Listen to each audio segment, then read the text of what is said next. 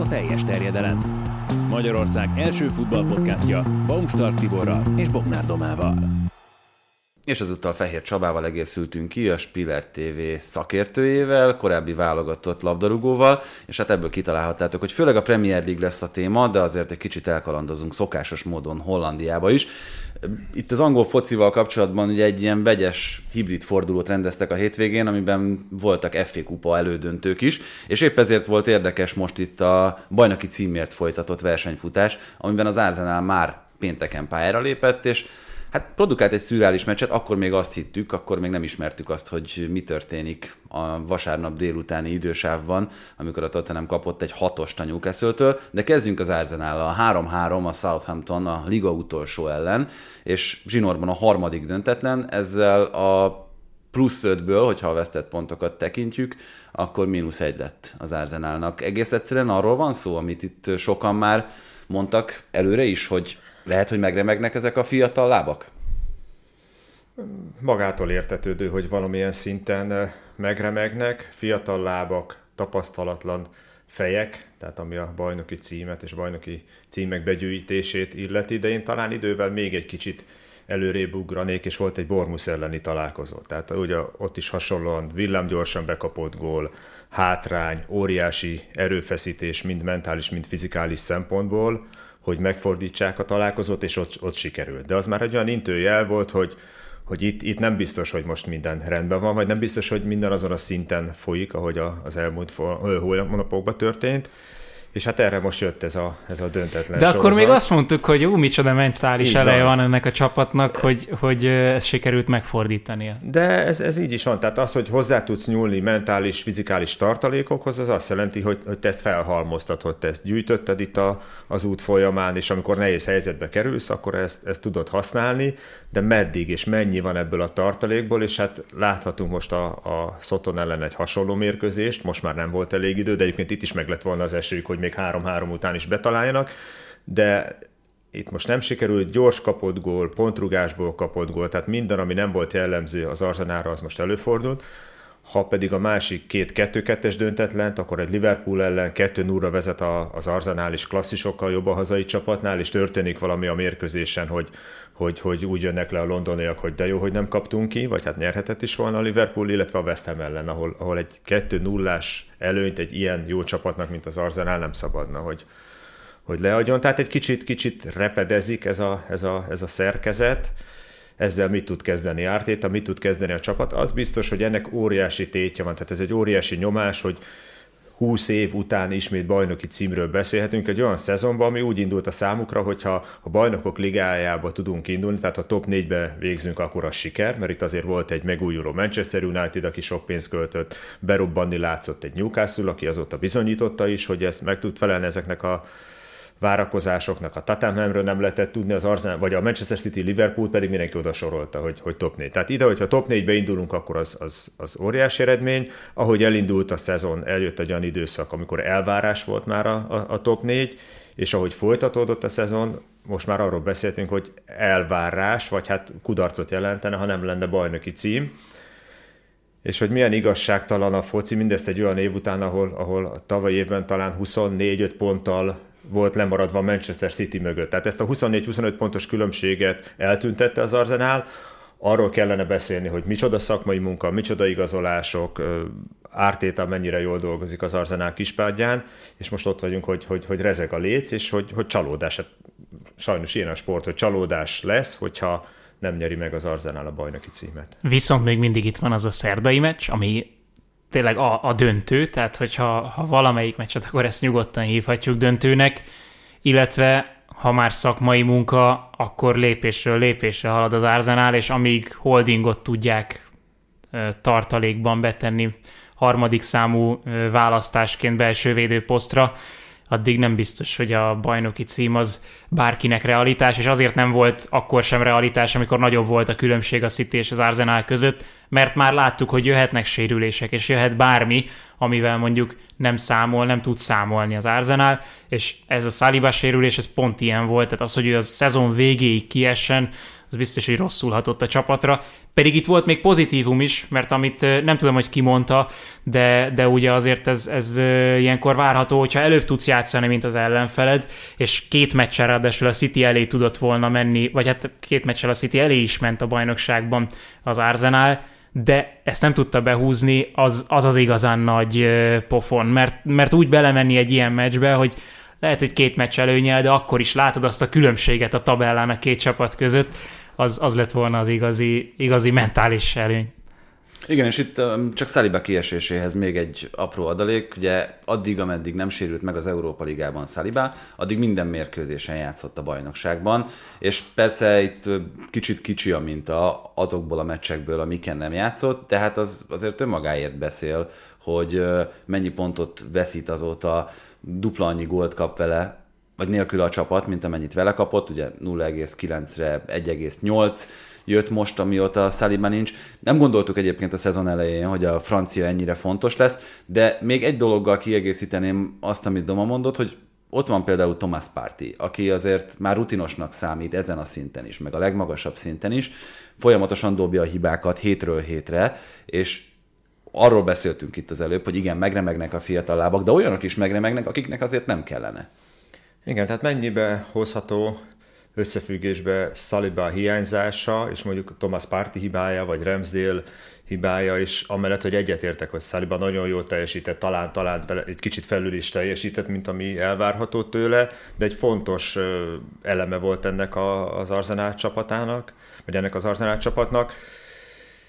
Hát holding azért, azért igen, ott, ott minőségben egyértelmű, hogy de hát nehéz is így, tehát egész szezon alatt nem játszol, és egy ilyen fontos posztra ugye belső védőként beugrani, és rögtön azon a szinten teljesíteni, az, az egy nehéz feladat. Abban nem értek egyet, hogy ez döntő lesz ez a, ez a szerdai találkozó. Egy borzasztó fontos meccs lesz, és nagyon nem mindegy, hogy ki honnan érkezik, milyen állapotba, és milyen poltkülönbséggel érkezik a szerdai mérkőzéshez, de, de hogy döntő nem, nem fogja. Utána még lesz, mind a két csapat játszik a Brightonnal, mind a két csapat játszik a Chelsea-vel, az Arsenal megy a Newcastle-höz. Nagyot tehet a baj, nagy lépést tehet a bajnoki cím felé a City, de ha bármi más eredmény születik, akkor biztos, hogy, hogy, hogy nem merném azt mondani, hogy, hogy döntő, de egyetértünk, hogy Csalódást okoztam most, hogy nem lesz döntő a szerdai? Vagy, nem, én arra gondolod, emlékszem, hogy aki nyer, az ö, bajnok lesz. Minden hétvégén föltettük ezt a kérdést, hogy, hogy akkor most bajnok-e az Arsenal, vagy visszajöhet-e még Igen. a City, és én amióta fölmerült ez a kérdés, azóta azt mondom, hogy még nem, még nem, még ne. És, és a stúdióban most? általában mindenki határozott véleménnyel volt. Én most mondom azt, hogy ez a döntő, és te pedig most fordítod meg, hogy most Igen. ez még nem a döntő. Igen, de hogyha és nem tudom, öt pont van most közöttük, ugye, és mínusz két mérkőzés a City. Tehát a City hozza az elmaradt meccseit, akkor vezet egy ponttal. Elég a döntetlen is, ha minden más nyer. Igen. De akkor vezet egy ponttal úgy, hogy még, még játszik a Brightonnal, játszik a Chelsea-vel. De az Arsenal megnyeri a City elleni találkozóját, akkor, akkor ők vezetnek. De ők is még mennek Newcastle-ba. Tehát, hogy láthatjuk, hogy, és ez a tét, ez a nyomás, amiről eddig beszéltünk, ez csak fokozódni fog. Ez egyre élesebb lesz, egyre, egyre élesebb lesz. Maga az, hogy az Arsenal eltüntette ezt a 24 pontos különbséget, úgy gondolom, hogy ez egy, ez egy hatalmas bravúr. Ha bajnok lesz az Arsenal, akkor én először akasztanám az érmet annak a nyakába, aki kiállt Ártéta mellett, és kardoskodott, amikor nehezebb, Hát most Edu volt, vagy, vagy többen, vagy tehát hogy ilyenkor ez mindig, mindig egy nehéz kérdés és döntés, de tudom, hogy nem lehet ilyet csinálni, de én elsőként az ő nyakába akasztanám az aranyérmet.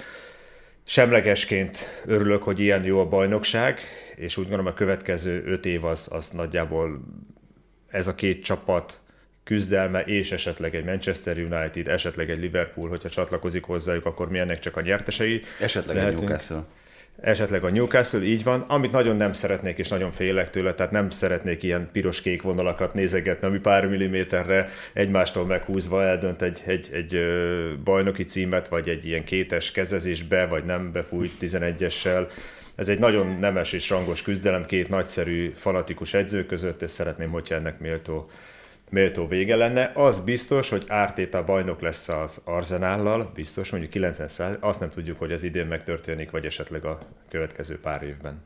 Maradjunk még a Premier League-ben, mindjárt beszélünk a Cityről is, mert ők ugye az FA kupában szerepeltek, de ha már itt a Southampton szóba került, akkor egy kicsit érdemes a tabella aljáról is beszélni, mert voltak itt olyan csapatok, mint a Bournemouth, amit már egészen nyilvánvalóan eltemettünk, és én magam is azt mondtam, hogy ha lesz biztos kieső, főleg az újoncok közül, akkor az nagy valószínűséggel a Bournemouth lesz, de ehhez képest Gary o'Neill feltámadt a csapat, és ugyanez elmondható Ruben Seyes irányításával a Southamptonnál is. Mind a kettő ráadásul úgy támad föl, hogy még csak nem is azt a bunker focit láthatjuk tőlük, ami egyébként jellemző akár egy ilyen kiesés ellen küzdő csapatra, hanem bátor támadójátéknak köszönhetően sikerült az előrelépés. Igen, Szoton esetében is bátor támadójáték, de én gondolom, hogy az ő helyzetük borzasztó nehéz, bármennyire is próbálnak vitézkedni itt a végén, de ha csak a pénteki találkozóra gondolunk, nekik ez, ez inkább kudarc, hangozzék akármilyen furcsán is, de hogy győztes helyzetből egy pontot, ez az egy pont az ő helyzetükben valami kevés, nekik, nekik nagyon kellett volna három pont, én gondolom az ő lemaradásuk most már jelentősebb annál, hogy itt még meg tudjanak előzni három csapatot. Melyik, melyik három csapatot? Most melyiket mondanád a legesélytelenebbnek a bemaradásra e pillanatban? Ugye a Nottingham mélyrepülésben van, Liverpool ellen úgy kaptak ki egy viszonylag eseménydús mérkőzésen 3-2-re, hogy a liga történetének legkevesebb sikeres passzát produkálták, és hogyha már beszéltünk arról, hogy ki az, aki elsősorban a védekezésre és a mélyen hátra húzódunk, aztán majd csak lesz valamire épít, akkor hát a Nottingham Forest az ennek iskola példája. Nekem borzasztó furcsa, hogy furcsa volt, ahogy ők gondolkodtak, ugye egy feljutott csapatot teljesen újjá szerveztek, rengeteg új játékost igazoltak, és ezt még tudták fokozni, tehát hogy a mosolyogtunk a chelsea hogy bővíteni kellett az öltözőt, hát a Nottinghamnél lehet, hogy új öltözőt kellett építeni, vagy most érnek abba a szakaszba, hogy mindenki ismer már mindenkit a játékos keretből. Én úgy gondolom, hogy így, így nagyon nehéz maradni, nem is, nem is igazán érdemes arról beszélni, hogy passzhatékonyság, meg ilyen dolgok kisebb csoda lenne, hogyha ők, ők bent maradnának, én ezt, ezt nem látom. A Leeds nagyon nehéz helyzetben van, Szoton, Annyira szép, akkor... hogy, hogy itt vannak ezek a csapatok, amelyik mindegyike valami teljesen más filozófia hmm. mentén Igen. dolgozik, és hónapról hónapra változik az, hogy kit, kit mondunk biztos kiesőnek. Mi és ugye a Bournemouth, amelyik szinte nem igazolt játékost, vagy nagy nevet nem igazolt a nyáron, ott van a Leeds, amelyik ugye a filozófiáját határozza meg nagyon szilárdan. Ott van az Everton, amelyik hónapról hónapra teljesen másik fajta válságba kerül, és, és össze-vissza kapkod a hát vezetőség. Ott nem a Leicester le, City, ja, a Leicesterről, a West Hamről. amelyikhez a hétvégén szerencsém volt a Wolves ellen, és szerintem az a meccs így jól leírja ezt az egész harcot. Tehát ez, ez, egy, ez egy ilyen cica harc, ami ott folyik a, a jó annál több, kakasviadal inkább, ami foly, folyik a tabella végén. Meccsen belül is olyan szinten változhatnak meg a, a nem is, hogy mondja, nem tudom, hogy hogy mondják ezt, a, olyan flóba kerülnek a csapatok, amit nem tudsz azzal megmagyarázni, hogy milyen taktikával készült egy-egy edző egy adott mérkőzésre. Dean Smith ugye most már a, a Leicesternek a, a menedzsere. A Wolves elkezdte úgy a meccset, hogy az első félidőben ugye vezetést is szerzett, de hogy dominált szinte végig. Egy Várdi elfutás, aki az elmúlt, nem tudom, 6-7 szezonban nem volt 15 gól alatt, ebben a szezonban egyetlen gólja van. Egy elfutás, ö, Szá buktatja a 16-oson belül, 11-es a Leicester Citynek, berúgja a Jánácsó, és hirtelen minden megváltozik. És olyan erőre kap a Leicester, lehet, hogy a szurkolók miatt is, hogy a második félidőben hirtelen a Wolves kezd el védekezni, és a Leicesterből jön ki az, ami igazából lehet, hogy bennük van, lehet, hogy Brandon Rodgersnek köszönhetően, de hirtelen ők játszanak sokkal jobban, mint a Wolves. Belövik a második gólt, Dean Smith, visszaállnak a saját kapujuk elé úgy nagyjából 10 méterre, Várdi már nincs a pályán, Iánácsót is lehozza, és Daka, aki még ben volt a kezdőben, megy előre, úgyhogy 5-4-1-be védekezik a Leicester City, vagy 4-5-1-be, bocsánat, és seggelnek a kapu előtt, amíg, amíg telik az erejükből, és kihúzta végül a Leicester City, és így jöttek ki a kieső zónából, úgyhogy pont egyenlőség van az Evertonnal. Tehát ez a adott pillanatban ki tud jobb döntést hozni, és ilyen szintű nyomás alatt, mert lehet, hogy a bajnoki címnél is óriási nyomás van, de, de ez amikor a kiesés ellen kaparsz és küzdesz, és a letargiából hirtelen a mennybe tudsz jutni tényleg egyik pillanatról a másikra, az szerintem egy teljesen más kategória, és egy teljesen más érzést, meg löketet ad minden játékosnak, meg csapatnak. Más kategória, abból a szempontból is, hogy a nyomás az valóban az hasonló, viszont gyengébb képességű játékosok, gyengébb képességű edzők, vagy hát ilyen szempontból tapasztalatlanabb edzők, akik ezt a De ezt se tudnám tudják. mondani kezelni. Hát, Mert Dean Smith az Aston Villával ezt már átélte de, egyszer. De mondjuk egy, egy Unai Emery oda az Aston Villahoz érkezett, és látjuk, hogy azóta mi történt az Aston Villa. De amellett nem lehet, valóban ez is jól De Lopetegui is egy nyeretlen két éves, aki a Wolfsnál kinevezték, és, és...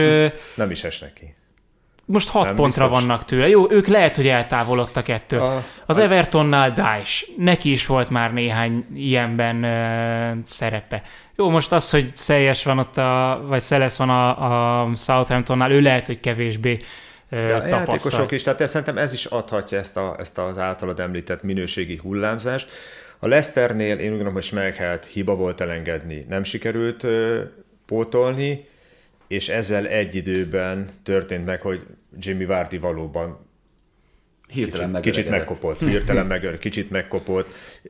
A játékosok lejáró szerződéséről is érdemes beszélni, amikor 7-8 játékos, és a Leszter eleve, hogy nehezebb anyagi helyzetben van itt még a Covid hatásai miatt. A Bormus, ami talán a legközelebb áll hozzám, vagy az a, az a felfogás ilyen szempontból, hogy amikor a harmadik vagy a negyedik fordulóban kilencet kaptak a Liverpooltól, és Parker volt az edzőjük, és Parker nyilatkozta, hogy igazolni kell, nem rossz, vagy nem elég jó a keret, rosszak a játékosok, stb. stb. Mi történt? Abban a pillanatban, hogy ő szemben ment a klub filozófiájával, akik azt mondták, hogy velük jutottunk föl, ők képesek arra, hogy bennmaradnak, jó játékosok voltak, és kifelé mindenfelé ezt közvetítette a klub. Abban a pillanatban, hogy Parker szemben ment a klub ö, üzeneteivel, elképzelésevel, abban a pillanatban menni kellett, és a vezetőség kitartott a csapat mellett, a keret mellett. Valóban történtek igazolások, de közel se olyan mértékben, mint mondjuk a Nottinghamnél, és most ott tartunk, hogy egy kicsit jobban állnak, mint a, mint a Nottingham, aki elköltött rengeteg pénzt, és mindent egy lapra tett fel a bennmaradásra. Most mi történik a Nottinghammel, hogyha kiesik, ugye sokkal kisebb költségvetés, ezeket a szerződéseket viszik a, a másodosztályba ennek a szerződésnek, vagy szerződéseknek a terheit, a Bormus pedig többé-kevésbé együtt tartja a keretet, és, és esetleg feljut visszajut, de itt, itt különböző. Everton is érdekes, azt néztem, az külön pikáns lenne, ha még Everton-Chelsea találkozót rendeznének, és Lampard ejthetné ki a, az egykori csapatát, de ez már nem lesz. Hát nekik annyira tetszett ez a tavalyi utolsó, ugye az utolsó fordulóban maradtak benne. Utolsó előtt. Utolsó előtt, utolsó hazai mérkőzésen, és az egész stadion ünnepelt. Úgyhogy ja, a, ugyan, ugyanilyet akarnak. Ugyanilyet szeretnének. Is. Akkor menjünk tovább még egy másik hétvégi meccsre, a Newcastle és a Tatanem mérkőzésére. Ugye itt uh, volt egy Ettetik cikk ma, amiben David Ornstein írta azt, hogy mennyire más az, amikor ö, pozitív megerősítést kapnak a játékosok. Én nem gondolom, hogy ennyi múlna a Newcastle-nél az, hogy jobban teljesítenek azok a játékosok, akik már tavaly is ott voltak. De ugye lehetett hallani, hogy éveken keresztül, még az előző irányítás alatt, megvolt egy ilyen bónusz büntetésnek is nevezett valami, hogy megvonják a fizetésük egy részét a játékosoknak, hogyha kiesik a csapat. Uh-huh. Ugye ezt megúszta a Newcastle, és teljesen más eszközzel élt a szaudi hatalom átvétel után a Newcastle, mégpedig azzal, hogy egyenként végig tárgyalták a játékosokkal a szerződéseket, és a legtöbbjüknél ez 20-25 százalékos fizetésemelést jelent az alapfizetést tekintve automatikusan, hogyha valamelyik európai kupasorozatba kvalifikálja magát a Newcastle. Ja, az volt az a botrány, amikor a Beniteznél Mit, Megvan. valamit, valamit Megvonták be... a bónuszokat. Ugye úgy van, most... De valamit a játékosok is tüntettek, nem? Hogy be akarnak szüntetni valami, vagy nem, nem edzenek, vagy nem játszanak, vagy valami ott úgy, volt, hogy, ott úgy volt, hogy maradt a csapat, és ettől függetlenül nem kapták meg azt a bónuszt, amit beígértek a bemaradásra, mert az értékelhetetlen játékra hivatkozva ezt végül nem Correct. sikerült nekik kifizetni. Itt azért ez egy egészen más helyzet. Ugye egyrészt kapnak öm, attól függően, hogy Európa Liga vagy Bajnokok Ligája lesz a vége, egy elég komoly bónuszcsomagot a játékosok, és automatikusan úgy hosszabbodik a szerződésük, vagy hát úgy ö, az lép életbe, hogy az alapfizetésük bizonyos százalékkal emelkedik. Azért mondom, hogy ezt mindenkivel egyénileg tárgyalták le.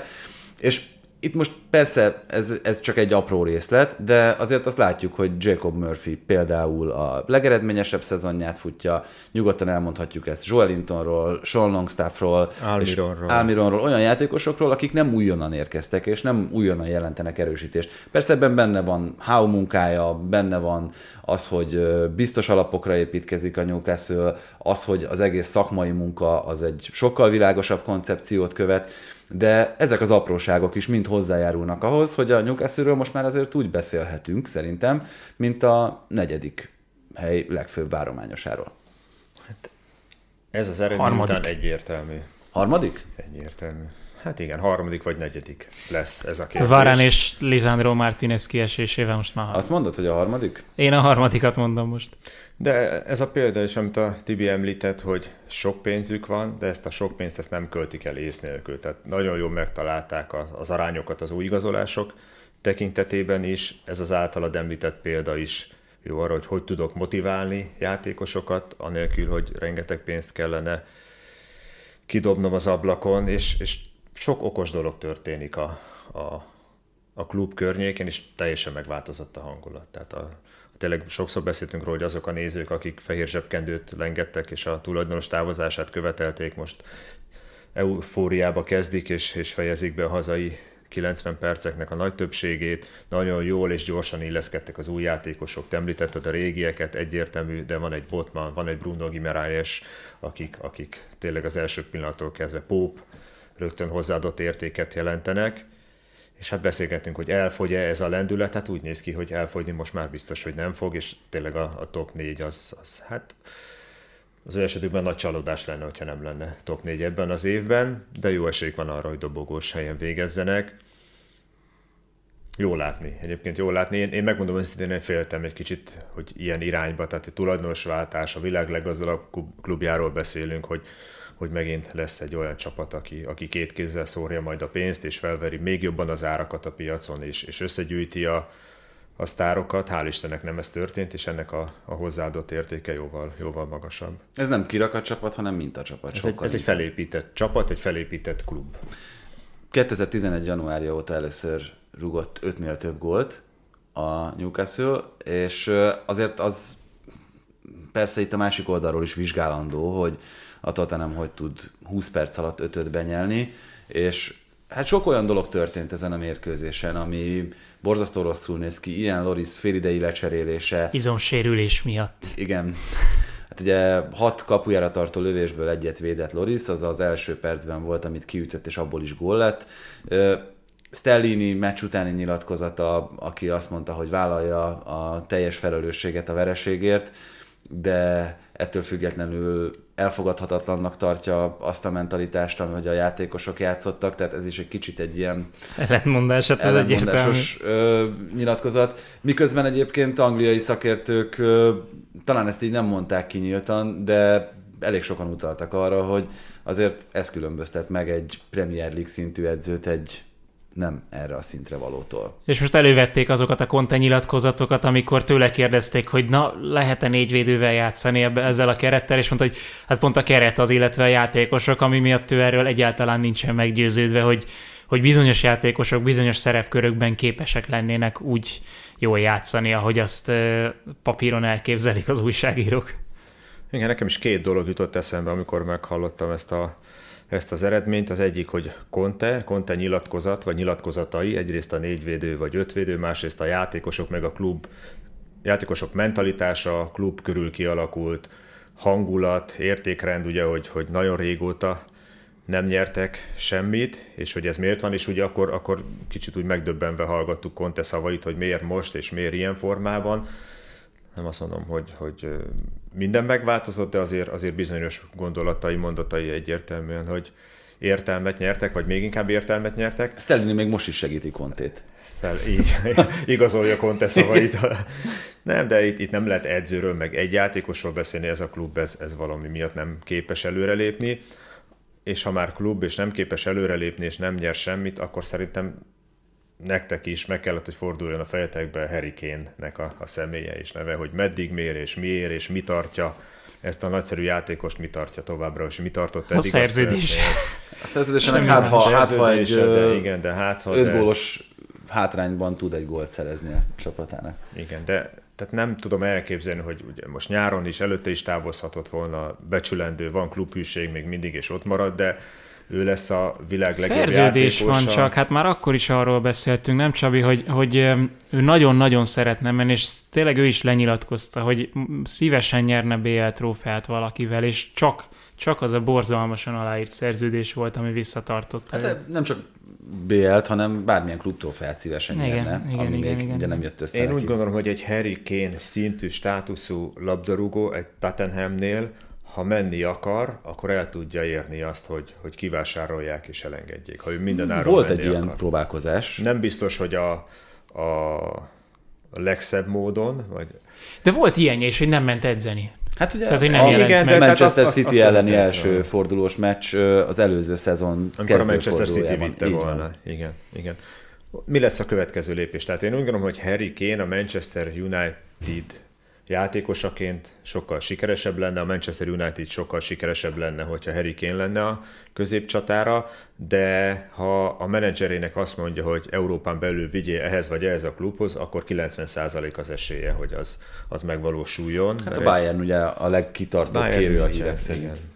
Tudom, hogy nincs sok időnk erre, de azért szimbolikus volt ez a Newcastle meccs, hogyha egy összefoglaljuk azt, hogy miről beszéltünk az elmúlt öt percben, hogy van egy Newcastle, amelyiknek a fölemelkedését majd, hogy a történelemkönyvekben kell ö, fontos mérföldköveket meghatározni ebben, akkor ez benne lesz, hogy ők, nekik ez egy fontos pont volt, és így lettek harmadikok per negyedikek abban a szezonban, amikor megtörtént a hatalomátvétel. A Spursnél pedig ez egy, ez egy fontos mérföldkő abból a szempontból, hogy itt újra kell kezdeni.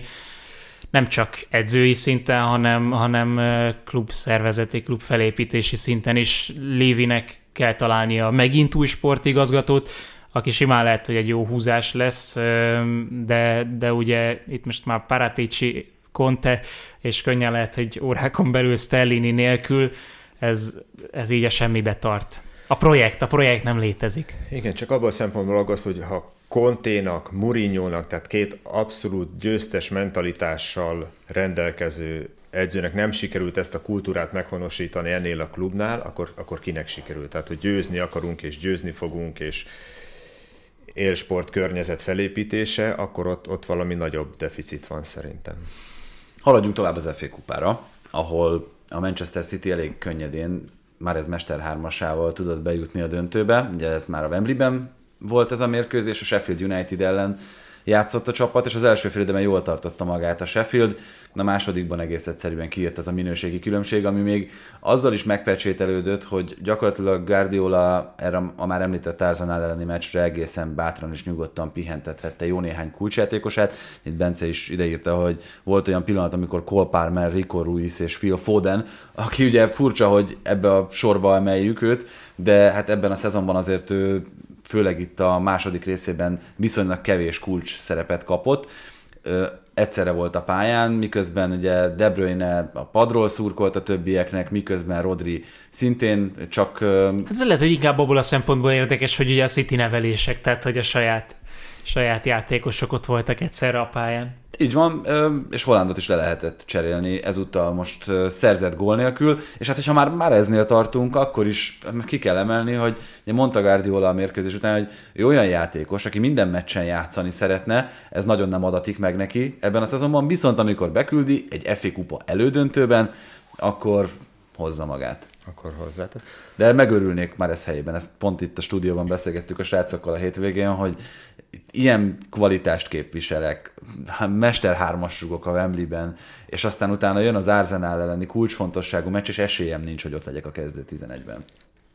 Hát volt már ilyen játékos, aki ebbe beleőrült, vagy fogalmazhatunk, úgyhogy nem. Sterling is, de én Gabriel Jesusra gondoltam, ja. és Zincsenkora. Tehát megvan az előnye, és Guardiola jól használja a, a rotációt, hogyha használhatjuk ezt a, a kifejezést, de ennek ez a hátrány. Ezek a játékosok tehát ezen a szinten is imádnak játszani, jól megy a csapatnak, szeretnél megint pályára lépni, neked is egyéni szinten is, is jól teljesítesz, gólokat lősz. De bocs, mondjatok egy olyan csapatot, ahol Foden nem lenne kezdő. Ahol Foden nem Stabilan. lenne kezdő. Bár, bármelyik Premier League csapatot. Mondj egy olyan csapatot, ahol a középcsatárot két gólt rúg, és utána lecseréled, hogy, hogy, hogy hagyj pihenjen a következő. De jól csinálja Guardiola, már csak azért is, mert ott van a másik oldalon egy, egy Nathan Ake, aki viszonylag sokat játszott a VB-n, és talán a legjobb szezonját futja a City-nél. Stones szintén hasonló, tehát sokat játszott az angol válogatottban a VB-n télen, és, és nagyszerűen teljesít, Rodriolo is elmondható, tehát hogy, hogy valahol ez, ez működik, és talán kevesebb sérültjük van, mint a, mint a többi csapatnak, és nem is egy meg két évbe kell, hanem most egy öt éve így zajlanak a Manchester City szezonjai, és öt éve ez elmondható, hogy a játékosok ezt az évvégi hajrát mindig, mindig nagyszerűen bírják fizikális és mentális szempontból is. Guardiola feltalálta a futballt. Nem, de ő, ő képes hogy ő tud a legmagasabb szinten hosszabb távon gondolkodni, De és hosszabb van, tehát ez most tervezni, neki vannak a erre a legjobb lehetőségei. Ebben nem volt irónia, amit Tehát, mondtam, nagyon jó tényleg játékosok, sok olyan játékos, aki több poszton használható, és senki nem csinálja ezt ilyen szinten, mint ő. És egyébként, ha már Guardiola, ugye itt van egy olyan adat, ami mellett ugyancsak nem lehet elmenni szó nélkül, ez a 11. döntője lesz, amit hazai kupasorozatban vív bármelyik csapat edzőjeként. Szerintem egy hete, vagyis lehet, hogy a bajnokok rizsájába beszélgettünk arról, hogy a, a tizedszer jutott BL elődöntőbe. Az is, igen. és hát ö, itt arról beszélünk, hogy hát igen, Guardiolának nem nagyon mennek ezek a kupasorozatok. Miről beszélünk? Tehát egészen hihetetlen ebből a tíz eddigi döntőből egyetlen egyet veszített el 2011-ben ö, Mourinho Real Madridja ellen, ami egészen többenetes adat. Említetted ezt a 10 BL elődöntő, ugye? Meg a, a, az egyetlen egy döntő, amit, amit nem nyert meg. A BL-ben szerintem a Manchester City nagyobb a nyomás, mint a, a Premier League-ben pont ezek miatt. Tehát, hogy nekik pedig arról az oldalról van hiányérzetük, hogy jó, jó, és mindenki rólunk beszél, és már nyertünk az elmúlt öt évben négyszer ugye Premier League-et, de, de a BL, de a BL, és hogy miért nem sikerül, és hogy sikerülhet. Ez szerintem nyomasztja Guardiolát is, és ezáltal, ezáltal a csapatot is, hogy szeretnének Európa legjobb, egyik legjobb csapata, szeretne BL-t nyerni. Én azt mondom, és akkor ez most lehet, hogy egy ilyen nagyon erős kijelentés, hogy a Real Madridot itt ezen a két mérkőzésen meggyőző fölényel fogják megverni. És kiejteni. Hát ez erős kijelentés, igen. A, ugye ismerve Nehéz. az előző évek történéseit, főleg az előző évét, de... Mondj nem... ennél nagyobbat, Tibi, mondj ennél nagyobbat. Miért? Hát annál nagyobb mint hogy a Real Madridot valaki legyőzni. Valami ilyesmit. Nem, a meggyőző fel, nem, az meggyőző, meggyőző Szerintem, szerintem kettő-három gól a két meccs alapján lesz a két csapat között. Mert a meggyőző fölény az tavaly is meg volt, csak ez gólokban nem mutatkozott De meg. most a gólokban is megmutatkozik. Pont Jó. emiatt, hogy van gólszerzője a Manchester Citynek. Itt egy lábjegyzetet engedjetek meg ehhez az FA Kupa elődöntőhöz botrányos volt nézni, hogy mennyire kevesen voltak a, a Wembley-ben, tehát szerintem a Budafogzetén többen lesznek a, úgy, hogy ez is egy erős kijelentés. ez sokkal erősebb, mint az enyém. De uh, nyilván itt ez abból is adódik, és ez egy nagyon furcsa helyzet, hogy pont Guardiola azzal, hogy folyamatosan ligakupa döntőket játszott, ugye ötötször vitte az FA kupában elődöntőbe a Manchester City-t, ami ugye Wembley fellépést jelent, egyszer nyerte meg egyébként ezt a sorozatot. Ez azt jelenti, hogy azért a Manchester City szurkolói bármilyen furcsán is hangzik, kicsit hozzászoktak már jobban ahhoz. Unják már ezeket. Unják már a Wembley meccseket. Nem csak hát nem akkora történés, mint, mint Sheffieldben, ahonnan 40 ezeren mentek Londonba megnézni a United-et, hogy, hogy hogyan játszik meg majd, mint a Real Madrid ellen lesz a hazai találkozó ugye a, a bajnokok ligájában. De, de igen, egy, egyetértünk.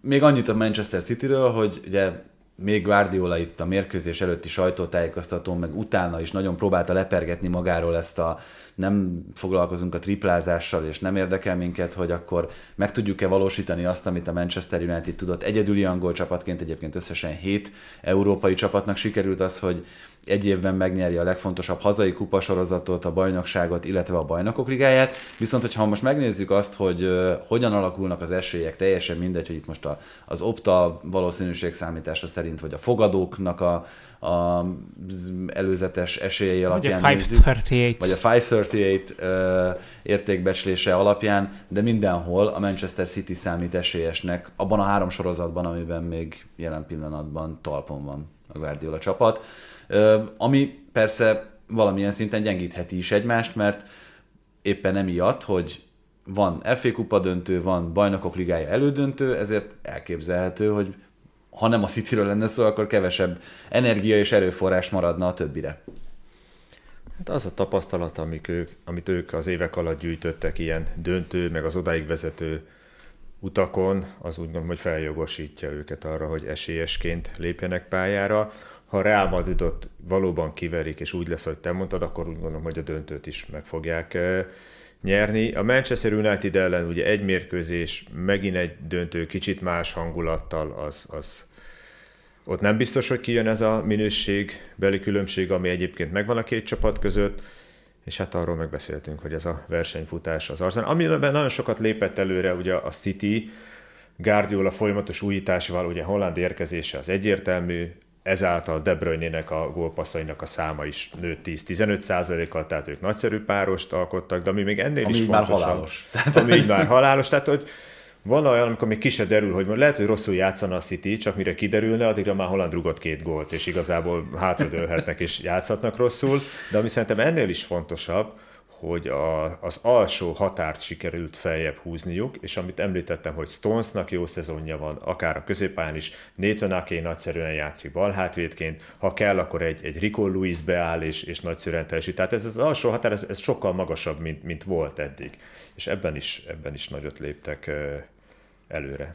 Azon gondolkoztam, hogy korábban nagyon-nagyon ritkán fordult elő az angol futballban az, hogy a két hazai kupasorozatból mind a kettőt ugyanaz a csapat nyeri. Az előző szezonban a Liverpoolnak sikerült ez, és az említett 2019-es évben a Manchester Citynek, pedig előtte ez nagyon-nagyon régen esett meg, és most a Manchester United az, amelyik bejutott mind a kettő kupa döntőbe, ami egy óriási teljesítmény, különösen azok után, hogy azért a csapatnak vannak bőven sérültjei, kulcsjátékosok hiányoznak, nem lehet azt azért pontosan tudni, hogy Rashford milyen fizikai állapotban volt.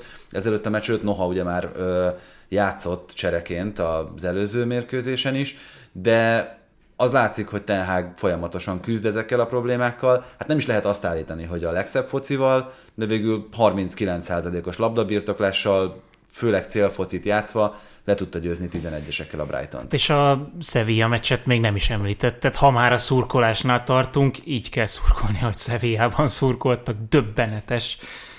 Tényleg semmire nem vágyom jobban jelen pillanatban, mint hogy Sevillában egy ilyen európai kupamesre kimenjek, legyen az akár az elődöntő.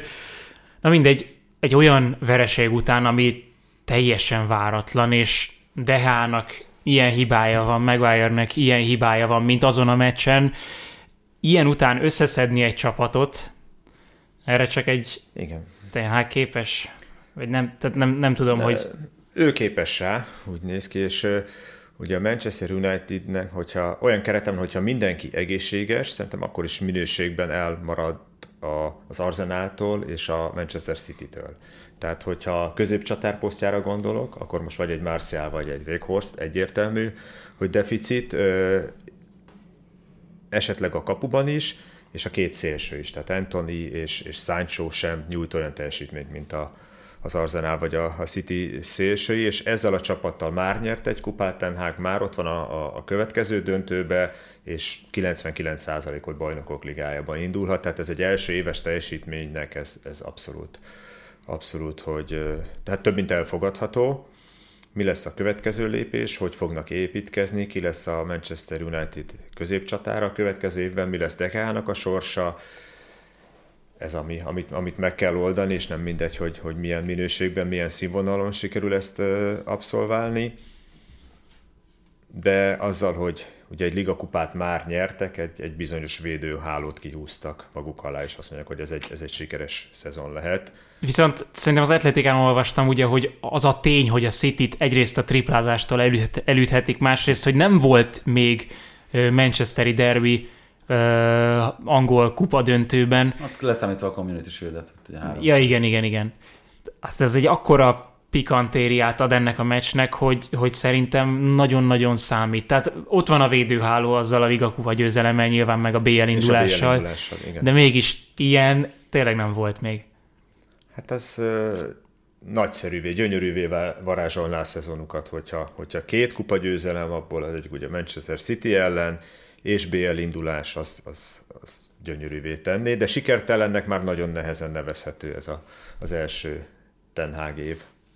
Nagyon könnyű innen átkötni, ugye Brightonról sokat beszéltünk múlt héten a holland bajnokságra. Ott van egy lehetőség a Manchester United előtt, rabolják le még jobban az Ajaxot, vagy azokat a holland csapatokat, akiket azért jól láthatóan remekül ismert Ten Hag, mert nem véletlenül hozta a Weghorsztot, nem véletlenül hozott olyan játékosokat, akiket ott megismerve pontosan tudta, hogy hogyan lehet beépíteni, de akkor áttérve az Ajaxra azért úgy tűnik, hogy ez a kiáramlás, ez most sokkal nagyobb volt, mint amennyit még akár egy ilyen klub is, amelyiknek ilyen utánpótlása van, mint az Ajaxnak, képes elviselni, mert idén el fogja bukni a bajnoki címet az Ajax. Igen. Ugye az Ajax is mondjuk a, a többi holland élcsapatnak az élete az arról szól évről évre, hogy patika mérlegen ki az, akit eladhatunk, ugye mindig van piacképes labdarúgójuk, kit veszünk, kell levenni helyére valakit, vagy esetleg már a saját utánpótlásból tudunk felhozni, és velük képesek vagyunk-e megismételni azt, a, azt az eredményt, amit jelenthet, vagy jelenthetett egy Európa Liga döntőt, vagy egy BL elődöntőt, és hát ennek a nagy mestere, a nagy tudója az a Mark Overmars volt, aki hát az ismert okok miatt távozott, vagy távoznia kellett Amsterdamból, és a helyére érkezett eh, Gary Hamstra, a, aki korábban dolgozott a Vitesnél, a Hérenvénnél, de neki ez, ez, ez nem sikerült, ez abból is. Az mennyire volt meglepő, hogy nem házon belül oldották meg ezt a dolgot, mert azért az Ajaxnál az a jellemző, nem, hogy, hogy valaki, aki korábban már ott dolgozott a háttérben, vagy esetleg Overmars keze alatt, őt emelik föl. Volt ilyen is, vagy hát egy ilyen, ilyen hibrid megoldásban gondolkodtak, hogy külsősként érkezett ugye Gary Hamstra, aki ö, sportigazgatóként tevékenykedett, de már mellette megpróbálták időzebe felépíteni Klaas-Jan Hüntelárt, aki ugye az általad említett kategóriába tartozik, hogy a klubjátékosa volt, ismeri az Ajax felépítését, működését, játékosait, viszont ők nem tudták, úgy néz ki, hogy nem tudták megugrani ezt a, ezt a lécet, azóta új sportigazgató van ugye Németországból, és tehát itt az arányok ez, hogy kit adunk el, kit veszünk helyette, kölcsön kit veszünk, fiatalokat, hogy építünk be, ezek elcsúsztak, és ebből az lett, hogy edzőt kellett váltani, távozott Schröder, helyére érkezett Heitinga, szintén belülről a saját ö, utánpótlásból a második, Ajax második csapatától, de most kikaptak a PSV-től hétvégén, játszanak még ugyan egy kupadöntő, de a bajnoki cím az már elúszott. 99% hogyha Intigának is távoznia kell, és új edző ül jövőre. Hát legalább az Evertonnak meg lesz a következő menedzser, Felkészül a melyik osztályba, igen, az a, az a kérdés. De ugye Schröder, akit, akinek távozni kellett, nekem csapattársam volt, csapatkapitányom volt, ő egy, egy, egy nagyon határozott, nagyon magas szakmai, szakmai színvonalat képvisel, vagy képviselt már játékosként is, aki rendet tart maga körül, sokat követel a közvetlen környezetétől és saját magától is, de valami miatt ez az Ajaxnál nem működött. De ez nem, nem a Ten vonal? Pont ezen gondolkoztam, hogy ő nagyjából hasonló iskola ránézésre, aztán te nyilván jobban látod, megismered őket, de szerintem ez lehetett a fő motiváció Söder kinevezésekor is, hogy egy ilyen kicsit tekintélyelvű, tényleg amit te is mondasz, egy maga körül rendet szerető ember kerüljön oda a Ten helyére. Igen, fenntartva ezt a belülről felfelé áramoltatást. Biztos, hogy volt egy ilyen egy ilyen szándék, a játékosok nagyon szerették, és nagyon elismerték őt, mint pályedző, tehát a szakmailag hozzáadott érték az, az nagyon magas szintet képviselt már pályaedzőként is Tenhág alatt, és hát azért ne felejtsük el, hogy Ronald Koeman is ragaszkodott hozzá, amikor a Barcelonához került, dolgozott Hoffenheimbe régebben együtt Nagelsmannnal, és hát Ten Hag kez alatt is, hát pályedzőként felvérteződött olyan tudással, tapasztalattal, hogy vezetőedzőként is megmérettesse magát, ezt az első évében Brüsszben sikerült, az Ajaxnál pedig, pedig kevésbé, de lehet, hogy hiányzott neki egy Overmars szintű szakmai támogatás is például. És hát arról nem beszélünk, hogy ugye említettem ezt az egyensúlyt, hogy ez az utolsó pillanatban ezzel az Antoni féle üzlettel ez felborult, mert eladták azokat a játékosokat, akiket el kellett, meg volt az a bevétel, amit szerettek volna elérni. Egyedül itt Mazraoui ingyenes távozása nem volt bekalkulálva, ugye a Bayern Münchenhez, de ez megtörtént, és akkor az utolsó napokban érkezett először egy 90 milliós ajánlat Antoniért, amire még nagy vonal azt mondták, hogy köszönjük, nem, de ez így kevés és hát amikor a százat elérte ez, a, ez az összeg, akkor, akkor már ők hát, sem arra kimondom elemet. Tehát, hogy az... Így van, így van, nem mondom. Viszont, viszont borult ez az egyensúly, amit évekig sikerült fenntartani. Nem azt mondom, hogy Antoni távozása miatt, de így ez az egyensúly borulásával, ez, ez, ez egy ilyen szak, vagy sport szakmai szempontból kevésbé sikeres évvé változott. Ez érdekes egyébként, nem akarok nagyon-nagyon hosszan kitérni, de azon talán mégis érdemes végigmenni, hogy az a Grafenberg, jól mondom a nevét? Igen, igen. Tudom, hogy kire gondolsz. ez, a, ez a lényeg, akit azért messze a legnagyobb, meg legkiemelkedőbb tehetségnek tartottak a Zajax Akadémiáról nevelkedve.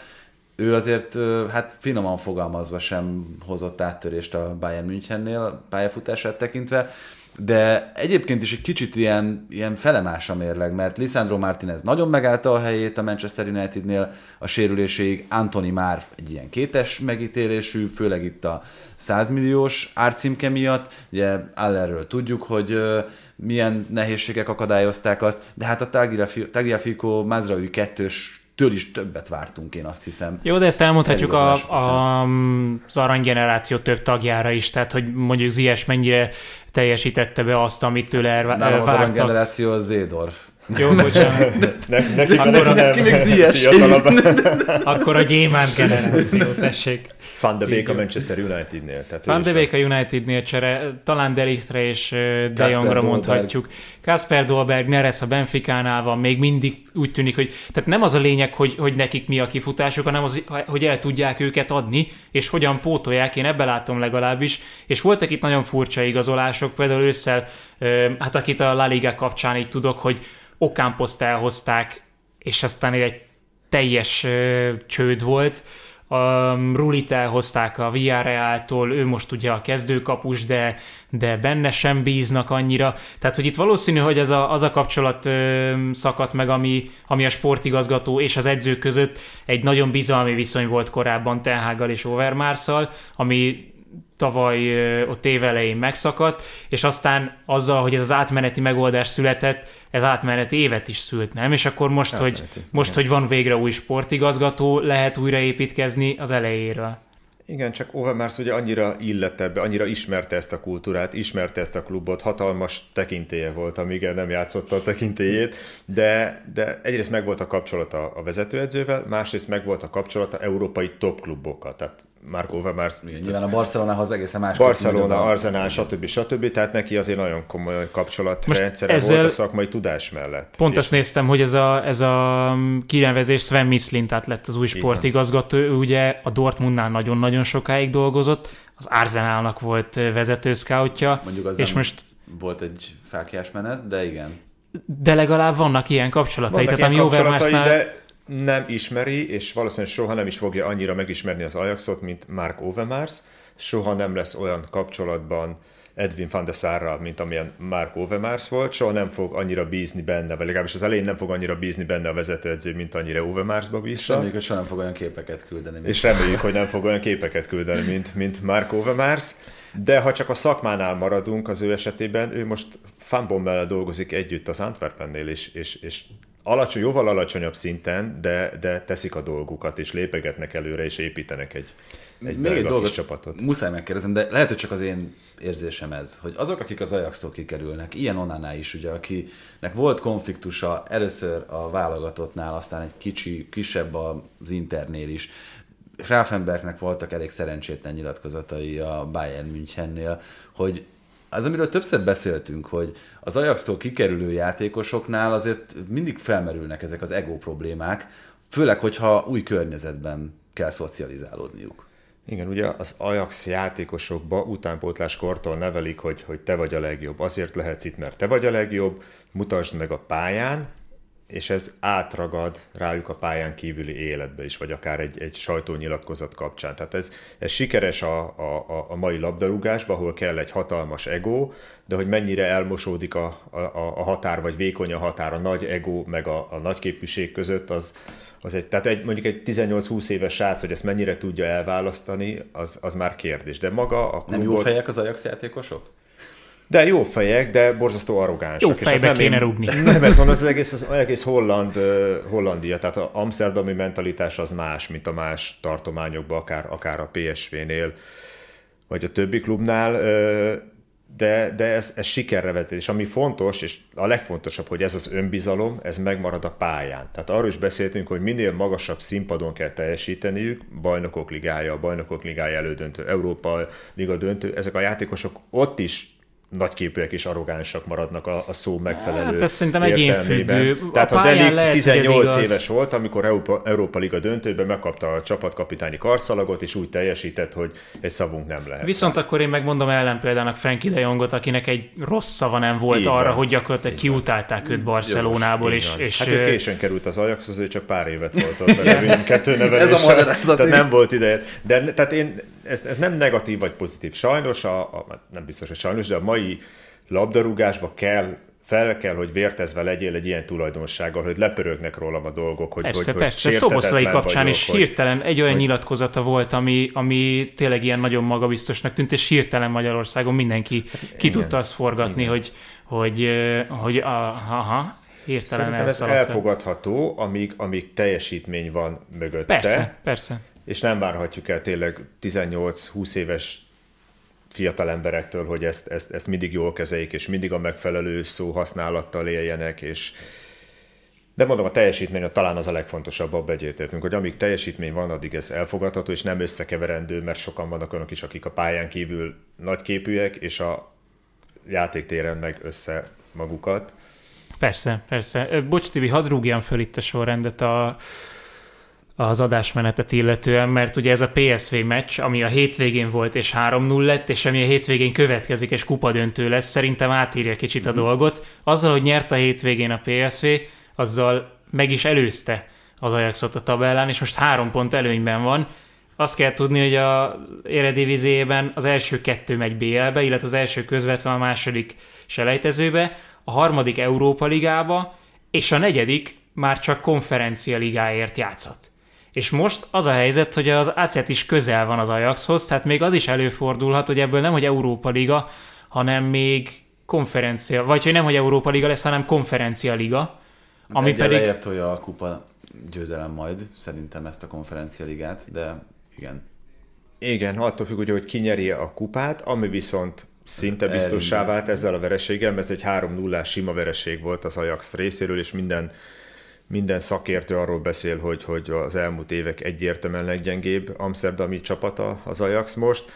Johnny Heitinga nagyon nagy valószínűséggel távozik, tehát ez nem jött be ez a, ez a köztes megoldás, hogy a saját tartalék csapattól ő majd megoldja ezt a, a feladatot a legmagasabb szinten is, és hát még pikánsabb lesz ez a, ez a Rotterdamban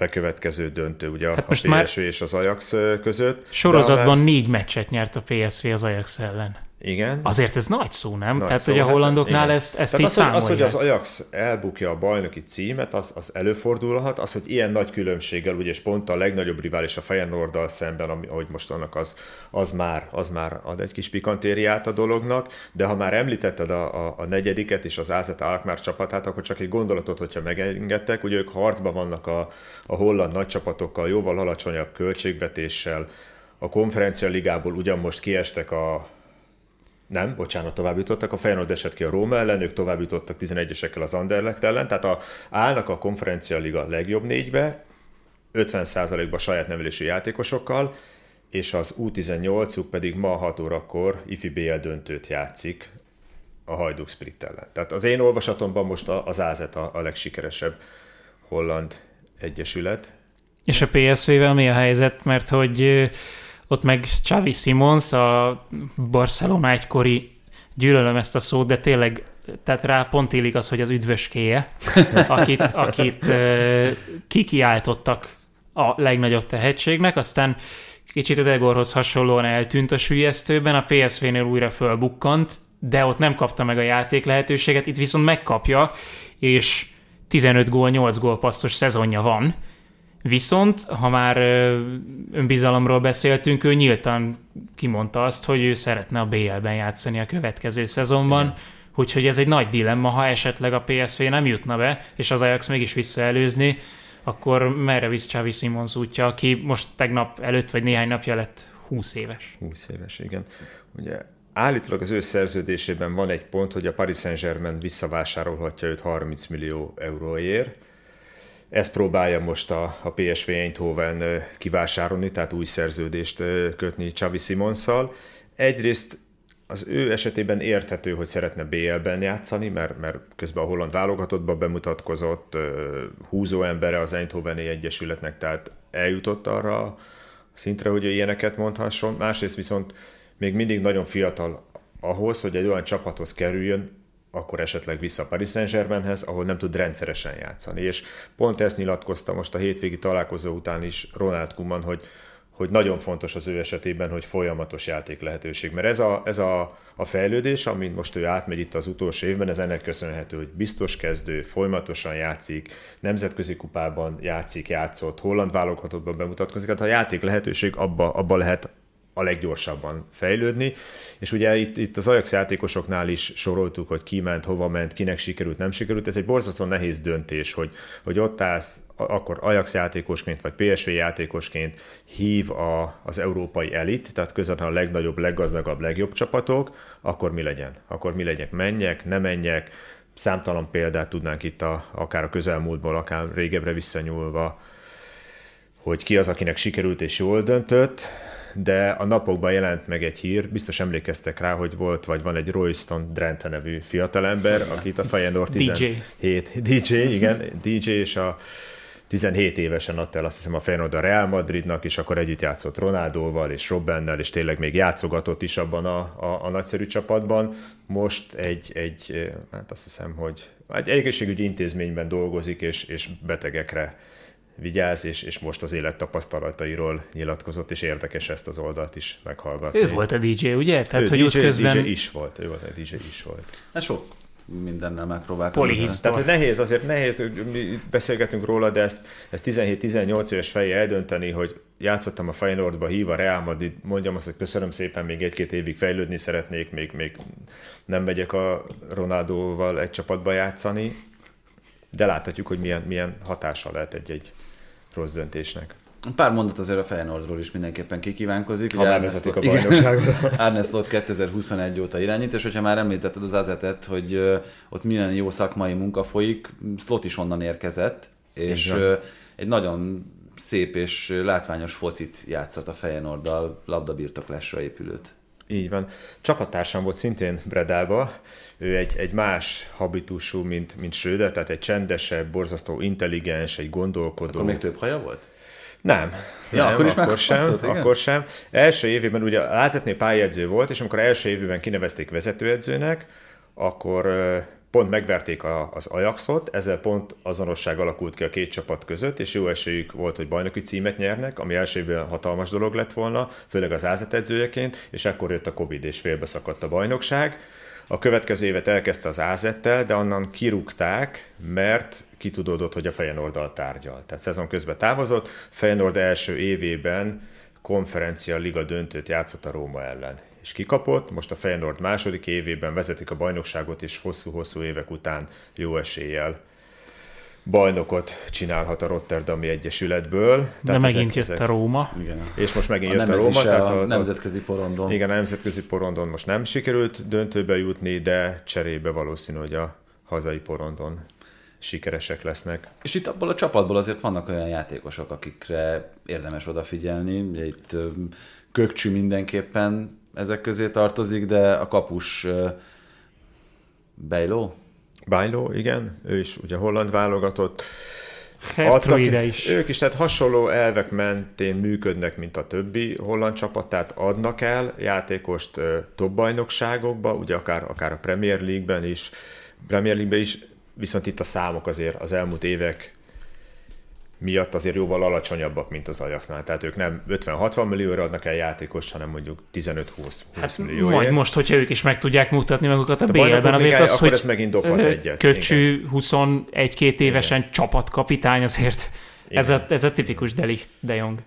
Így van, így van, így van. Tehát hasonlóan jó játékosok, tehetségesek, hasonlóan sikeres utánpótlás, és hát mondhatom, hogy hasonlóan szigorú gazdálkodás. Tehát, hogy annyit adunk ki, amennyi van, illetve bevételt kell generálnunk ahhoz, hogy ezt a folyamatot működésben tarthassuk. Na, meg két téma nagyon röviden, ami még eltávolít minket Hollandiától. Az egyik csak röviden, nem tudom, hogy erre lehet-e bármit mondani, ami Olaszországban történt, történik, történni fog, a Juventusszal. Visszakapta a 15 pontos levonását a csapat, játszott egy egészen érdekes, már-már helyenként szürreális mérkőzést a Napolival tegnap, aminek a hosszabbításában, vagy hát a hajrájában, hogy így fogalmazzak, volt kettő elvett Juventus gól, egy megadott Napoli, a Napoli jövő héten bajnok lehet, hogyha a Láció nem nyer, és ők pedig legyőzik a Salernitánát.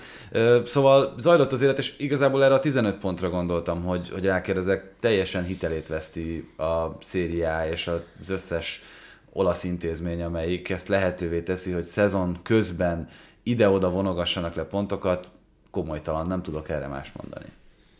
Igen, valamelyik komolytalan. Vagy a levonás, vagy az, hogy visszaták. Tehát ez egy olyan súlyú döntés szezon közben egy ilyen nagy csapat esetében, amit nem, hogy megalapozott kell, hogy legyen, hanem bizonyítékoknak a sora kell, hogy rendelkezésre álljon, hogy ezt, ezt meglépd, meg merd lépni, és ezt, ezt szezonon belül véghez is vidd most ez megtörtént, akkor ezek szerint Hát Benitoval beszéltem, vagy, aki vagy, azt mondta, hogy a, annyi történt a háttérben, és aztán ez nem száz százalék, hogy így igaz, hogy a vezetők, akiket vád alá vontak itt a plusz Valenza ügyben, bevallották a bűnösségüket, és vádalkút kötöttek a hatósággal, és ennek a megállapodásnak egy része volt az, hogy a pontokat visszaadják.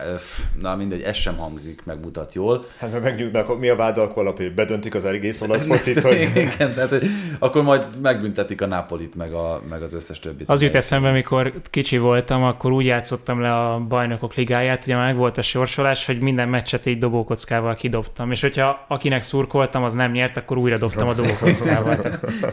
Ez egy jó taktika, igen.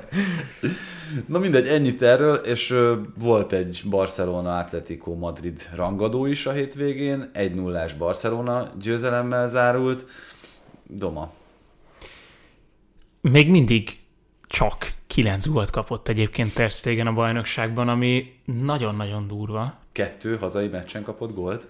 Kettő gólt kapott összesen. Nem, de hogy... Az is igaz. Igen, tehát hogy... A két gól, amit kapott, egy hosszú büntető, és a klasszikon, hogyha emlékeztek, akkor Araujo öngólja, ami bejutott a kapujába. Több kapufát lőttek a Camp Nou-ban Ter Stegen ellen, mint ahány gólt kapott, tehát volt már három kapufa, most a hétvégén is ugye egy, egy grizi féle, és valami csoda folytán nem kap gólokat ez a Barcelona, tehát ilyen játékosokkal, most Christensen még mindig sérült, Marcos Alonso és Eric Garcia egymást múlják alul a kezdőben, ahol toldozgatni, foldozgatni kell mindig a csapatot, mert valakik mindig sérültek. Az, hogy Kundi vagy Araujo jobb hátvéd, az alapvetően nem terv, mármint hogyha Christensen egészséges, akkor lehet, de így, hogy most Sergi Roberto is megsérült, így nem volt jobb hátvéd, akkor Kundénak kellett lennie a jobb hátvédnek, akkor Marcos Alonso bejött a kezdőbe, és így is valahogy a Barcelonának senki nem tud gólt lőni a La Ligában. Más kérdés, hogy ezt nem tudjuk, hogy ez a Barcelona védelmének erejét, vagy pedig a La Liga támadó erejét jelzi. Minden esetre így most 11 pont megint a Barcelona előnye, úgyhogy ez, ez így elég simának tűnik ott. Na, egy aprócska genetikai kitekintés következik, mert hogy jön a kazinciese, és utána még egy kérdés erejéig visszatérünk.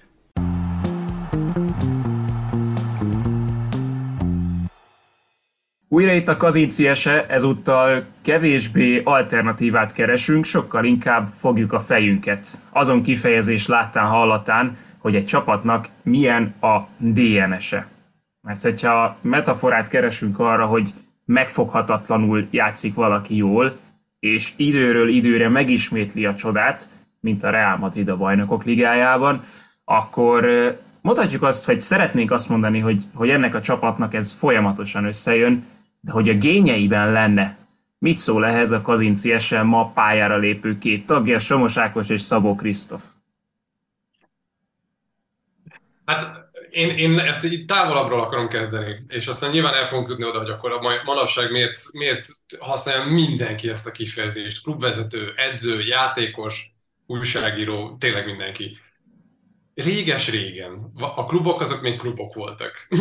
és hogy ahogyan ugye bejött a globalizáció, és egyre népszerűbb lett a futball, és a tévé, és az internet, még több piachoz, még több szurkolóhoz, még több nézőhöz tudtak eljutni. És ugye a klubok elkezdték vakarni a fejüket emiatt, hogy hogyan mond nagyjából ugyanazt magadról a skót családapának, meg az indonéz tinédzsernek.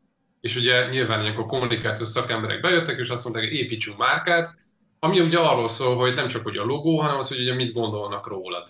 És um, ki kellett találni ezért ugye üzeneteket, narratívákat, szlogeneket és a többi. De ugye minden mellett a globalizáció behozott egy ilyen stílus hullámot is, és ha csak az elmúlt 15 évet össze kellene foglalni, akkor a katalán tikitakától kezdve a Mourinho féle kivárásos focinát, a német átmenetes játék, a csúcsra járatott visszatámadás, az egyre kimunkáltabb pozíciós játékelemek, tehát lehetne még sorolni.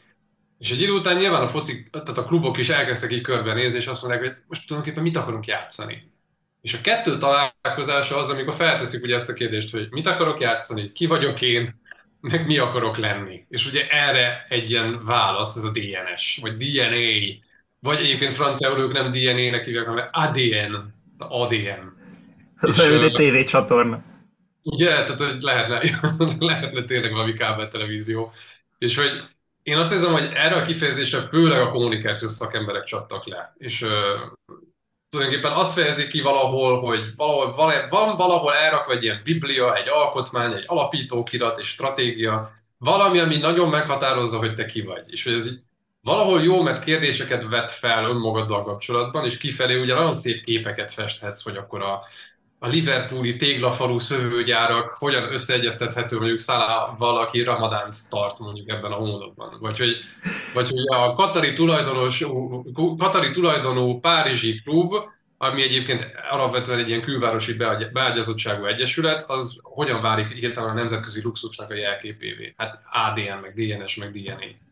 Azt hiszem, hogy... ilyen még nem volt, hogy egy szónál nem azzal volt a gondunk, hogy a magyar metafora az mennyire illik a magyar beszédbe, hanem a nemzetközi, ami ugye az angol nyelv, abba kell úgy beleiljen, hogy a játékosok a nyilatkozatokban, a mindenki az írott sajtóban pontosan meg tudja fogalmazni, hogy ő mit akar elmondani. Hát, ha már elhangzott ez a metafora kifejezés, én ezúttal is ugye az irodalom felől közelítenék. A DNS önmagában, mint egy klub identitásának a jelképe, az valóban egy metafora, vagy, vagy metonímia. Az, hogy különböző területeknek a, a ismert kifejezéseit összekapcsolják, úgyhogy azok látszólag teljesen eltérnek egymást, egy tök izgalmas művészeti eszköz. Tehát ezt ugye, ezt ugye nagyon sokan használják. Azt mondani, hogy egy foci csapat DNS-e, konkrétan a sportot és a biológiát összehozod. Ez, ebből, ebből ugye az van, hogy akkor az egykori, egykori nagyon, általam nagyon kedvelt irodalom professzorom mondta ezt valami 10, nem tudom, a harmadik századi magyar teljesen érthetetlen szövegre, hogy, hogy ugye azt mondta, hogy hát ez vagy képzavar, vagy hatalmas távlat. Na most ez ugye ugyanez, hogy, hogy azt mondjuk, hogy igen, ez egy nagyon nagy hülyeség, hogy egy klubnak DNS-e van, vagy és erre a marketing igen lecsap, hogy, hogy miért ne lenne, hiszen a reklám lényege, reklám nálam jobban el tudnám mondani, nem az, hogy a terméknek az összetételét ismerteted, nem attól reklámozzák a kólát, mert az finom, hanem ugye az érzést, ami, ahova tartozol, hogyha azt iszod, vagy azt a cipőt hordod, vagy azt a ruhát veszed, vagy azt a sört iszod, hogy akkor oda tartozol te is, ez egy életérzést ad. Ugye ez a reklámoknak az alap élménye, bár manapság már a reklámok legtöbbször csak ilyen árcédulák, hogy 60-680 forint a kara, és akkor ugye mennyi vegyé, de, de hogy ez nem ezt jelentett eredetileg, hanem azt az érzést. És azt meg kell fizetni. És ugye az, hogy ha te, ha te azt mondod, hogy ennél a klubnál te ide akarsz tartozni, akkor te is a DNS-e része leszel. És akkor ezt így használják. Tehát mondjuk így, így metaforaként én ezt el tudom fogadni, azt nem tudom elfogadni, amikor ezt elkezdik ö, tulajdonképpen ilyen szó szerinti értelemben használni ezt az egész génállomány, DNS dolgot. Tehát az, hogy ha azt mondjuk, hogy a, a magyaroknak a génjeiben van a vízilabda, akkor az persze elvont értelemben jelentheti azt, hogy igen, a mi sportkultúránkban egy kitüntetett szerepe van a legsikeresebb sportágunknak. De a, dél, a úszó gén, vízilabdázó gén, meg nem tudom én, petang gén, az egy óriási baromság, tehát ilyen nincs érte szó szerint nem szabad ezeket venni, és azért nem jó ez, amikor ezt meccsen használják közben, tehát hogyha a Real Madrid azért fordítja meg a meccset, három lövésből lőnek négy gólt, ugye, és, és megírják a biztos, mert az ő génjeikben van. Mi a rossz septő van benne a génjeiben a Benzemának? A Benzemának génjeiben csatár tehetség van, de nem Real Madrid tehetség van. Hát, hogy meg amikor az olaszok ugye régen, hogy egy olasznak a génjeiben van a védekezés, a francokat a génjeiben megtanítják neki gyerekkorától, abban nevelik, abban szocializálják. Tehát ezért kell vigyázni, hogy a metaforát az sosem szabad komolyan. Tehát a, azt mondja Petőf, hogy a téldere már megüté fejemet, hát ez senki nem képzeli, hogy ott áll egy bazil egy kalapáccsal a tél, és vágja a költőt, szegényt, mert akkor ugye kiröhögjük. Tehát ezért mondom, hogy a metaforát azt nem szabad szó szerint használni. Igen, Vigyázz Ákos, mert a, ott tart már a biológia, hogy be lehet nyúlni a, a DNS-be is, és azt is át lehet írni. Igen, de hogy az egésznek az kiinduló pontja az valahol az, hogy egy, egyfajta szinonimája annak, hogy mi a, mi a te belügyed, mi a házi rended, mi a szokásrendszered, és hogy ahogyan gondolkodsz egyáltalán, vagy ahogy bent gondolkodnak arról, hogy mit csinálnak. És amikor így készültem az adásra, direkt bejutottam, hogy futball DNA így a, a Google-ba. És az első találat, amit találtam, az az volt, hogy Thomas Tuchel nyilatkozata még, amikor a Chelsea, Chelsea edzője volt, és akkor érkezett meg az új amerikai tulajdonos, Todd Bowley. És az volt a mondás, az volt a, a címsor a cikknek, hogy nem nekem kell megmondanom Bőlinek, hogy mi az a Chelsea DNA. Tehát magyarán, ő, aki már bent van, gondolom, nem olvastam el, hogy akkor most tulajdonképpen ez honnan jött ez a kérdés, de gondolom feltették neki ezt a kérdést, hogy Tuchel úr, ön nem aggódik, hogy az amerikai tulajdonos nem ismeri a Chelsea-t, és akkor erre valami válasz, hogy igen, én már régóta itt vagyok, vagy régebb óta, mint ő. Nem nekem, nem nekem kell elmondanom, hogy ki a portás, ki a titkárnő, ki melyik dolgozó, mit csinál, és egyébként hogy szoktunk itt dolgozni. Tehát, hogy ennek egy ilyen rövidebb ilyen megfogalmazása, vagy ilyen lerövidítése az, hogy azt mondod, hogy DNA. De hogy egyébként meg... Igen, de ez, ez a... metafora, Krisz, tehát ez ugyanúgy a, a Tuchel is metaforaként használt fel. Pontosan. De hogy egyébként meg ugye ilyen politikai szlogenként is használható, amivel ugye röviden tudsz, vele megfogal... röviden tudsz vele megfogalmazni valamit, amit egyébként baromi hosszan fejtegethetnél ki.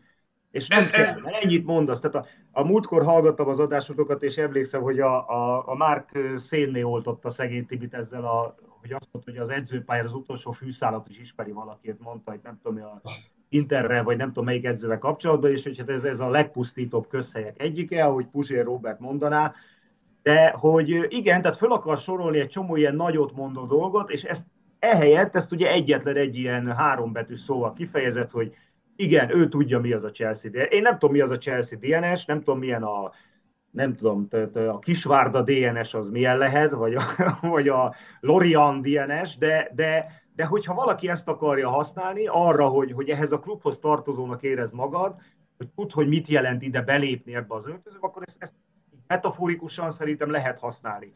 Mondom még egyszer, akkor nincs ez a helyén, hogyha mást akarunk vele kiváltani. Tehát ha azt akarjuk eladni, mi magyarok ugye ebbe hányszor belementünk ebbe a csapdába, hogy a magyaros gének a fociban, amikor már a világ békesegge alatt voltunk a 90-es években, és már senki nem beszélt a magyar futballról, csak a történelem könyvek, mi még akkor is azt mondtuk, hogy mi azért nem tanuljuk meg azt a részét a futballnak, ami ugye, ami ugye elsajátítható, amit a világ már rég elsajátított és elment, de azért nem tanítjuk, mert a mi génjeinkben a csibészség van benne, meg a grund, meg a vagányság, meg a magyaros technika miközben ez egy marha nagy bullshit, tehát ezt így nem lehet. Tehát a, a, a futball gén, vagy a futball DNS, az csak metaforikus értelemben használható. Van ebben bármi rasszista... Igen, Bocs, bocs csak egy kiegészíteni, hogy pont ez az egyszerűség, amit Ákos taglalt, hogy ezzel ugye a nagyobb tömegeknek is jobban el tudod adni a saját üzenetedet, és ezért működik egyfajta ilyen politikai szlogánként is, amivel te, mint akár egy vezetőként azt tudod mondani, hogy megnyugtatom a népemet, a klub az jó kezekben van, én tudom, hogy miről szól ez, és ugye gyártják ezeket az imás videókat, ami egyébként egy külön műfaj, meg külön adásban lehetne ezzel foglalkozni, de hogy csak képzeld el így ezeket a snitteket, hogy drónfelvételekkel mutatják a várost felülről, utána egy nyugdíjast, utána egy tíz éves gyerek az apukájával. Elképzelted? És akkor ott tessék, futball DNA, és ráakasztatod bár, bármelyik városra. Magyar, ugye, magyar filmben a népi táncosok azok mindenképpen benne vannak. Hát na, ez országivás persze. És főtéren, főtéren táncolnak. Népi, és locsolkodnak húsvét hétfőn persze. Tehát, hogy, és ez az, hogy a, amikor már bullshit válik ez a dolog, amikor már túlhasználják az a gáz, amikor már mindenre ráakasztják, és mindent belemagyaráznak ezzel. Mert ugye a DNA az bináris, teszem idézőjelbe, tehát az van vagy, vagy nincs. Jó a csapat, akkor biztos, hogy már jó a DNA.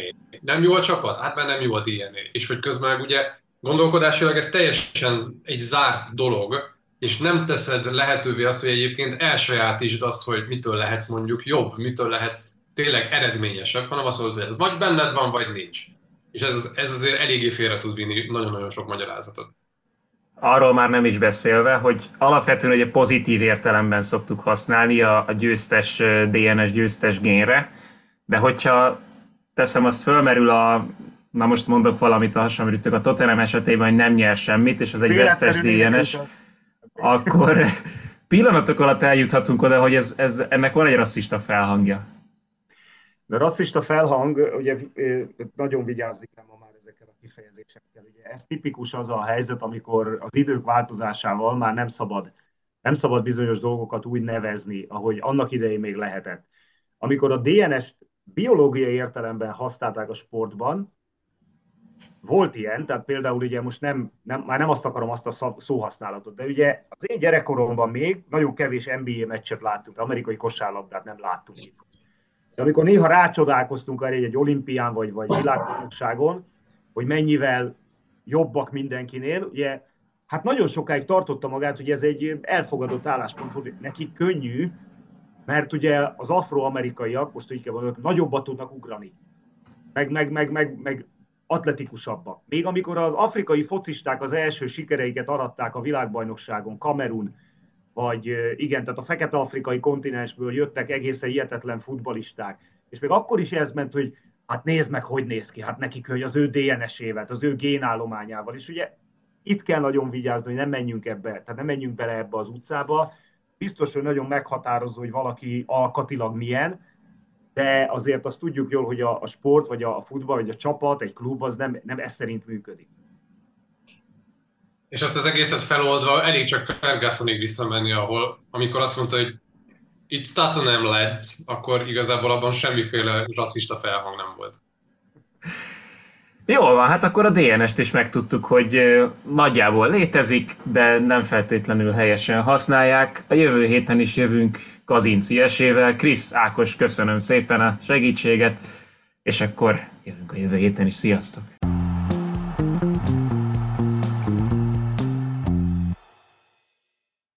Na, ha már itt a génekről volt szó, és a DNS-ről, kettő olyan klub jutott be a Bajnokok Ligája elődöntőjébe, amelyik a legsikeresebb a sorozatban, ugye a Real Madrid, illetve a Milán. Lesz ennek bármi szerepe szerinted, Csabi, az elődöntők alakulása szempontjából? Ugye itt sokszor mondják azt, hogy a játékerőt sokszor felülírja az ezen a szinten szerzett klub tapasztalat, még hogyha nem is ezek a játékosok szerepeltek korábban ott. Bár a Real Madridnál ezek a játékosok szerepeltek ott, úgyhogy ott még ez is, ez is egybeesik, igen. Hát én, én Milán Manchester City döntőt várnék, tehát bizonyos szempontból lesz, másik oldalon meg. Nem, szerepe van egyébként, szerepe van az, hogy ez, ez mennyire kompenzálja esetleg a mérkőzés alakulását, vagy mennyire van szerepe tényleg egy, egy, egy vardöntésnek, vagy egy kezezésnek, vagy a magának a, ettől eltekintve a szerencsének, az borzasztó nehéz megmondani. Mondjuk egy szélsőséges példát, hogyha Kisvárda játszik a Real Madriddal BL elődöntőt, ugyanolyan játékos kerettel. Az, hogy a Real Madrid játszik... Példa, de, de az, hogy a Real Madrid játszik a Kisvárdával, annak van bármi szerepe? Milyen szempontból? Hogy... Hát abból a szempontból, hogy a két klubról beszélünk. Hát hogy ne lenne, persze. Persze. Tehát akkor annak is van, hogy a Milán játszik, és annak is van, hogy a Real Madrid gyakorlatilag mindegy, hogy milyen játékosokkal. Igen, de az Inter is azért, azért volt BL döntőbe, nyert BL-t, nem volt olyan régen. A Manchester City BL döntő... Nem nyert BL-t. Nem nyert BL-t, igen, de... de BL döntőben járt. BL döntőben járt, ezt az utat többször megtette, ami, ami idáig vezetett, vagy a Premier League-ben végigjárt ezt az utat. Nem érzek olyan nagy különbséget. Tehát nem érzek olyan nagy különbséget, hogyha így ezeket a, a lelki dolgokat, tapasztalatot összevetjük, akkor, akkor nem. Játék, tudás miatt. Talán a Manchester City-t egy kicsit, kicsit most a Real Madrid fölé helyezném.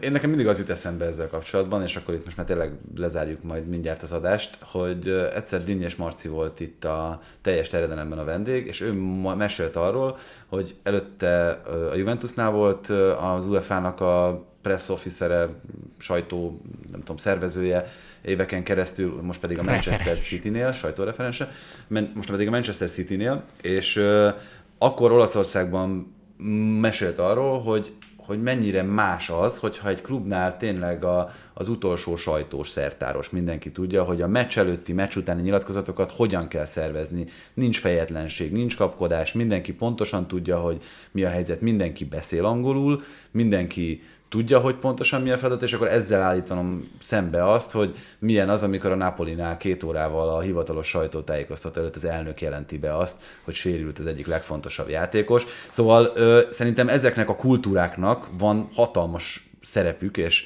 jelentőségük egy-egy ilyen helyzetben, mert ezt a játékosok is érzik, hogy ez egy számukra megszokott környezet, amiben mindenki van ebben a helyzetben. A buszsofőrtől elkezdve mindenki, és szerintem ez az, amiről beszélünk itt ebben a helyzetben, nem arról, hogy a játékos minőség, meg hogy ő Persze. szokta-e már Igen, ezt, a, igen, ezt a szituációt. Egyszerűen komfortzónában vannak azok a klubok, ahol már találkoztak hasonló helyzettel. Nem tudom, láttátok-e Casemiro reakcióit a, a United Brighton 11-es párbajnál, tehát ő, ő ott a félpályánál majd, hogy nem unatkozott, és így szórakozott egy magában.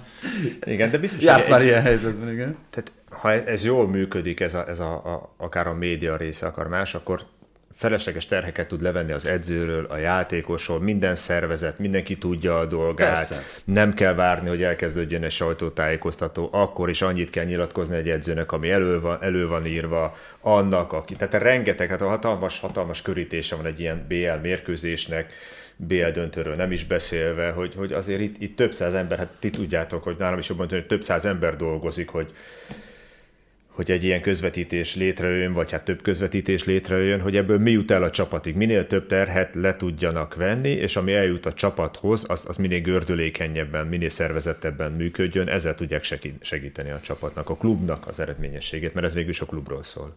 Hát azt hiszem, hogy jó kimerítő beszélgetés volt. Még jelentkezel? Tanár úr, még egy dolog most jutott eszembe. Ha esetleg valakit hallgat minket, és végighallgatta ezt az adást, és mivel szeretnénk csinálni végre megint egy élőt, és tud olyan helyszínt ajánlani, javasolni, van olyan ismerőse, aki ismer valakit, vagy az ismerős ismerősének az ismerőse ismer valakit, akinek van egy jó helye Budapesten, és tudja javasolni erre az eseményre, egy TT élőre, akkor az írjon már nekünk valami üzenetet, vagy hasonlót, vagy szóljon, hogy, hogy nálunk lehetne tartani egy ilyen TT élőt.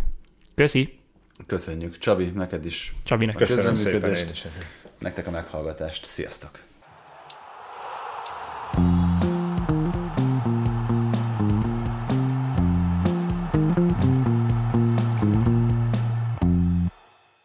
Ha más podcastekre is kíváncsi vagy, hallgassd meg a Béton műsor ajánlóját.